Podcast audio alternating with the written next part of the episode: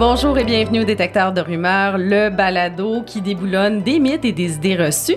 Dans cet épisode, on va parler de menstruation et je suis avec Kathleen Couillard, une des journalistes qui travaille au Détecteur de rumeurs de l'agence Science Presse. Ça fait combien de temps que tu es dans l'équipe, Kathleen? Euh, je collabore au Détecteur depuis 2020.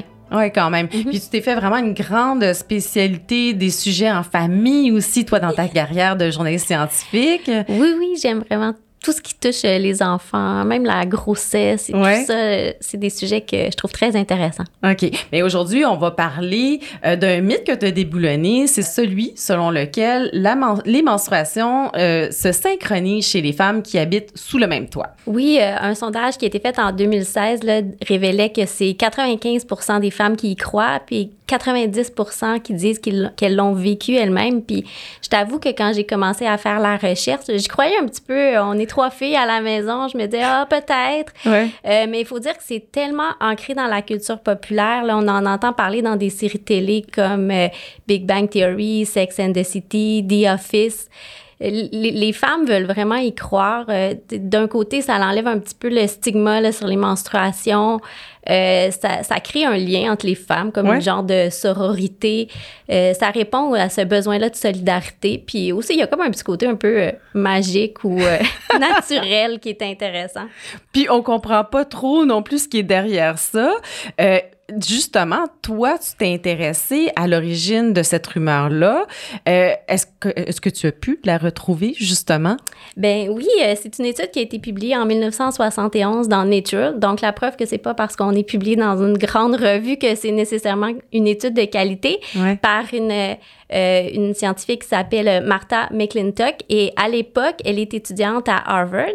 Et ce qu'elle remarque, c'est qu'elle entend des filles dire que si elles habitent ensemble ou leurs amis proches, elles ont des menstruations en même temps. Oui, donc on peut penser que avant même la publication de cet article-là, c'était déjà une idée reçue, hein? Oui, c'était déjà quelque chose que les gens avaient l'impression. Et donc, elle avait en avoir le cœur net et euh, elle va recruter 135 euh, étudiantes euh, universitaires entre 17 et 22 ans. Et dans le courant de l'année, elle va leur demander trois fois la date de leur dernière menstruation et aussi les femmes qu'elles ont fréquentées là, pendant cette période Mm-hmm. Et lorsqu'elle analyse l'écart entre les cycles, ben, elle remarque que effectivement les femmes très proches ou les colocataires, ben, il semble y avoir une, une synchronisation là, qui s'installe. De leur cycle menstruel. Mm-hmm. Bon, on dit souvent qu'une seule étude, c'est jamais suffisant pour arriver à des conclusions. Ça demande plusieurs études là, avant de mm-hmm. pouvoir trancher sur un sujet, en tout cas d'un point de vue scientifique, bien entendu. Est-ce qu'il y a d'autres travaux qui ont pu vérifier là, si l'étude de, de euh, McClintock, elle, elle était fiable? Euh, ben non, c'est une étude qui a été très difficile à reproduire. Donc, par exemple, sur six études qu'on a pu euh, répertorier. Il y en a deux qui ont confirmé les résultats, mais quatre qui sont arrivés à euh, la conclusion contraire. C'est-à-dire que ça fonctionnait pas, qu'il n'y en mm-hmm. avait pas euh, de synchronisation. Comment on a pu expliquer ça? Bien, il y a un anthropologue américain, Clyde Wilson, qui a analysé ces études-là pour essayer de voir quel est le problème. Puis, il a identifié trois lacunes. Bien, premièrement, les auteurs reconnaissent pas que si on prend deux femmes avec des cycles différents, mm-hmm. de longueur différente, éventuellement, l'écart va se rétrécir puis s'allonger en alternance. C'est juste mathématique mm. qu'on va observer ça.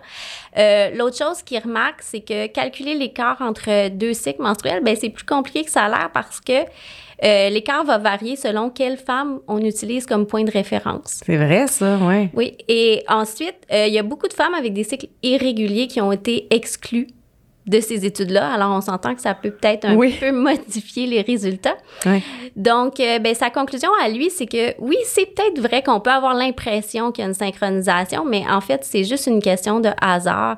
Euh, si on prend, euh, si on se dit qu'un cycle menstruel fait environ 28 jours, ben l'écart maximum qu'on peut avoir, c'est 14 jours. Puis si on fait une moyenne, en fait, c'est plutôt 7 jours, hmm. avec des menstruations qui durent environ cinq jours, ben c'est sûr que ça va avoir un cheveu. Oui, exactement. Donc, euh, c'est ce qui expliquerait qu'on ait cette impression-là. Une des explications proposées pour expliquer la soi-disant euh, synchronisation des règles chez les femmes, c'est le fait que les phéromones pourraient aussi jouer un rôle. Oui, ben c'est ça. Les, les, les, partisans de cette théorie-là vont dire que les femmes euh, émettent des phéromones et que ces phéromones-là vont avoir un impact sur l'hormone lutéinisante qui hein? déclenche l'ovulation. Et c'est donc ça qui affecterait la durée du cycle. Euh, donc, il y en a même qui disent qu'il y aurait un utérus alpha et que les autres utérus se synchronisent sur celui-là. Mais euh, les anthropologues trouvent qu'il y a un, problème avec ça. C'est que si les femmes ont leur menstruation en même temps, elles sont donc fertiles en même temps. Et elles se retrouvent en compétition les unes les autres pour un partenaire. Alors, logiquement, l'évolution aurait dû favoriser les femmes qui ne se synchronisent pas. Ça serait elle qui serait avantagée. Oui, puis même, tu dis même dans ton texte que si toutes les femmes étaient synchronisées et donc étaient fertiles aussi en même temps, ça pourrait rendre les hommes confus. Moi, j'ai trouvé ça très, très drôle. Oui, c'est ben, vraiment ce que certains chercheurs dans les années 70 disaient. On s'entend que c'est un point de vue qui a mal vieilli. Un peu. Et, surtout, ça fait pas vraiment de sens d'un point de vue de, de l'évolution. Mais c'est très, très, très drôle. Bref, il n'y a aucune explication biologique crédible pour supporter, dans le fond, cette proposition-là. Il n'y a pas de littérature non plus qui est concluante à ce sujet-là. Donc, bref, euh, c'est plutôt euh, une idée reçue qui n'a aucune base euh, scientifique. Effectivement, puis on n'a même pas observé ça chez des primates là, non humains. On s'attendrait à avoir un peu le même phénomène chez les, chez les animaux qui sont proches de nous, mais non, on n'a jamais observé non plus. C'est pas le cas non plus. Euh, euh, il y a aussi d'autres euh, d'autres croyances qui entourent les menstruations qui courent pas mal. Donc, on pourrait penser, par exemple, celle selon laquelle on, a plus d'appétit dans les jours qui précèdent le déclenchement des menstruations. Qu'est-ce qu'il y en est, ça? Qu'est-ce que dit la littérature scientifique là-dessus? Oui, ben c'est ça. Il y a des femmes qui ont l'impression qu'elles ont plus faim pendant leur menstruation. Ils se demandent est-ce qu'il y a un lien? Euh, pour répondre à cette question-là, on peut euh, s'intéresser au métabolisme de base. Donc ça, c'est l'énergie que notre corps dépense quand il est au repos. Et ce qu'on remarque, c'est que le métabolisme de base, en fait, il diminue pendant les menstruations.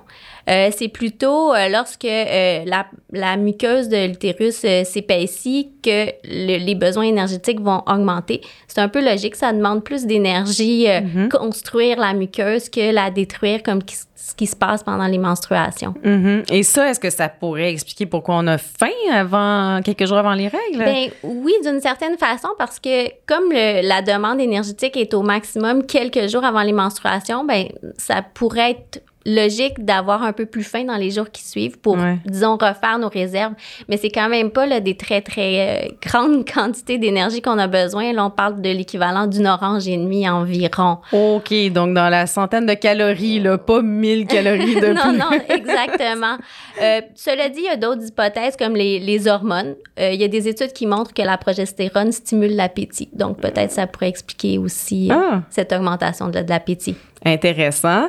Euh, bon, en même temps, c'est vrai que euh, les menstruations, ça reste un sujet, un enjeu féminin qui est assez peu étudié, c'est assez étonnant. Puis on l'a vu beaucoup, là, euh, la, la, COVID et les, en fait, le vaccin contre la mm-hmm. COVID a mis beaucoup ça en lumière. Ben oui, euh, lorsqu'il y a eu les, les, campagnes de vaccination, euh, dans les médias, là, on a vu des articles où on parlait de femmes qui disaient avoir eu des menstruations plus intenses. Suite à la vaccination. Exactement, après avoir reçu leur, leur dose de vaccin. Euh, il y a une étude qui a été faite auprès de 14 000 femmes qui étaient recrutées sur les médias sociaux et c'est 7 femmes sur 10 qui disent avoir observé un changement. Hmm. Euh, en Grande-Bretagne, l'Agence de réglementation des médicaments dit avoir reçu 41 000 signalements à ce sujet-là. Donc, c'est quand même un nombre euh, pas négligeable. Cela dit, sur le nombre de doses de vaccins, ça nous dit que c'est peut-être pas un effet si fréquent. Mm-hmm. Ça semble être temporaire, mais c'est probablement, c'est probablement vrai parce que euh, ça serait un signe que euh, notre corps, notre système immunitaire réagit bien au vaccin. Pourquoi? Parce que la muqueuse de l'utérus, ben, c'est une ça fait partie du système immunitaire. Donc, euh, ça serait logique qu'il y ait une certaine réaction euh, lorsqu'il est, est, stimulé par le vaccin. Et d'ailleurs, ça a déjà été observé pour d'autres vaccins que celui de la COVID. OK. Puis on pourrait aussi supposer que ça serait intéressant d'étudier ça davantage, cette question-là. Là. Oui, parce que jusqu'à présent, ça l'est très peu. On n'en parle mhm. pas beaucoup. Par exemple, quand on est allé se faire vacciner sur notre petit pamphlet d'information qu'on a reçu, c'est ça, du, on n'en parle pas du tout. Et ça serait pourtant important d'informer les femmes. Euh, si on est ménopausée, ça peut peut-être nous inquiéter si on a mm-hmm. des effets de ce genre-là. Mm-hmm. Mais il faut dire que l'aspect des menstruations a été quand même plutôt exclu là, des études sur la COVID et euh, dont les, essais cliniques sur le mm-hmm. vaccin. Pourtant, euh, les menstruations, ben, ça touche quand même euh, la moitié de la population mondiale. Mm. Alors, ben, ça serait intéressant si, de l'étudier davantage. Oui. Et l'autre chose, c'est qu'il y a beaucoup de rumeurs qui circulent euh, sur les vaccins, notamment l'effet sur la fertilité. Il y a peut-être des femmes qui hésitent à se faire vacciner pour cette raison-là. Donc, si on l'étudiait davantage, mais on pourrait lutter contre cette désinformation-là. Oui, pour les femmes enceintes aussi, qui mhm. ont peur d'avoir une fausse couche. J'ai entendu ça beaucoup, beaucoup, beaucoup. Oui, oui, oui, vraiment, mm. c'est, des rumeurs qui circulent. Mais la bonne nouvelle, c'est qu'en septembre 2021, euh, euh, l'Institut national de la santé des États-Unis a alloué 1,67 million à cinq institutions de recherche pour qu'elles fouillent davantage là, cette, euh, cette question-là. Donc, on pourrait avoir bientôt des études sur lesquelles revenir euh, et en parler dans le cadre de cette émission-là. Oui, oui, tout à fait. Euh, donc, ben écoute, Kathleen, merci pour ta présence en studio aujourd'hui. Donc, pour lire l'article de Kathleen sur la synchronisation des menstruations et les autres articles auxquels on a fait référence, rendez-vous sur le site de l'agence Science Presse. J'espère que cet épisode vous a plu. Le balado est réalisé par Félix Charret à l'animation Eve Baudin et c'est une production de l'agence Science Presse.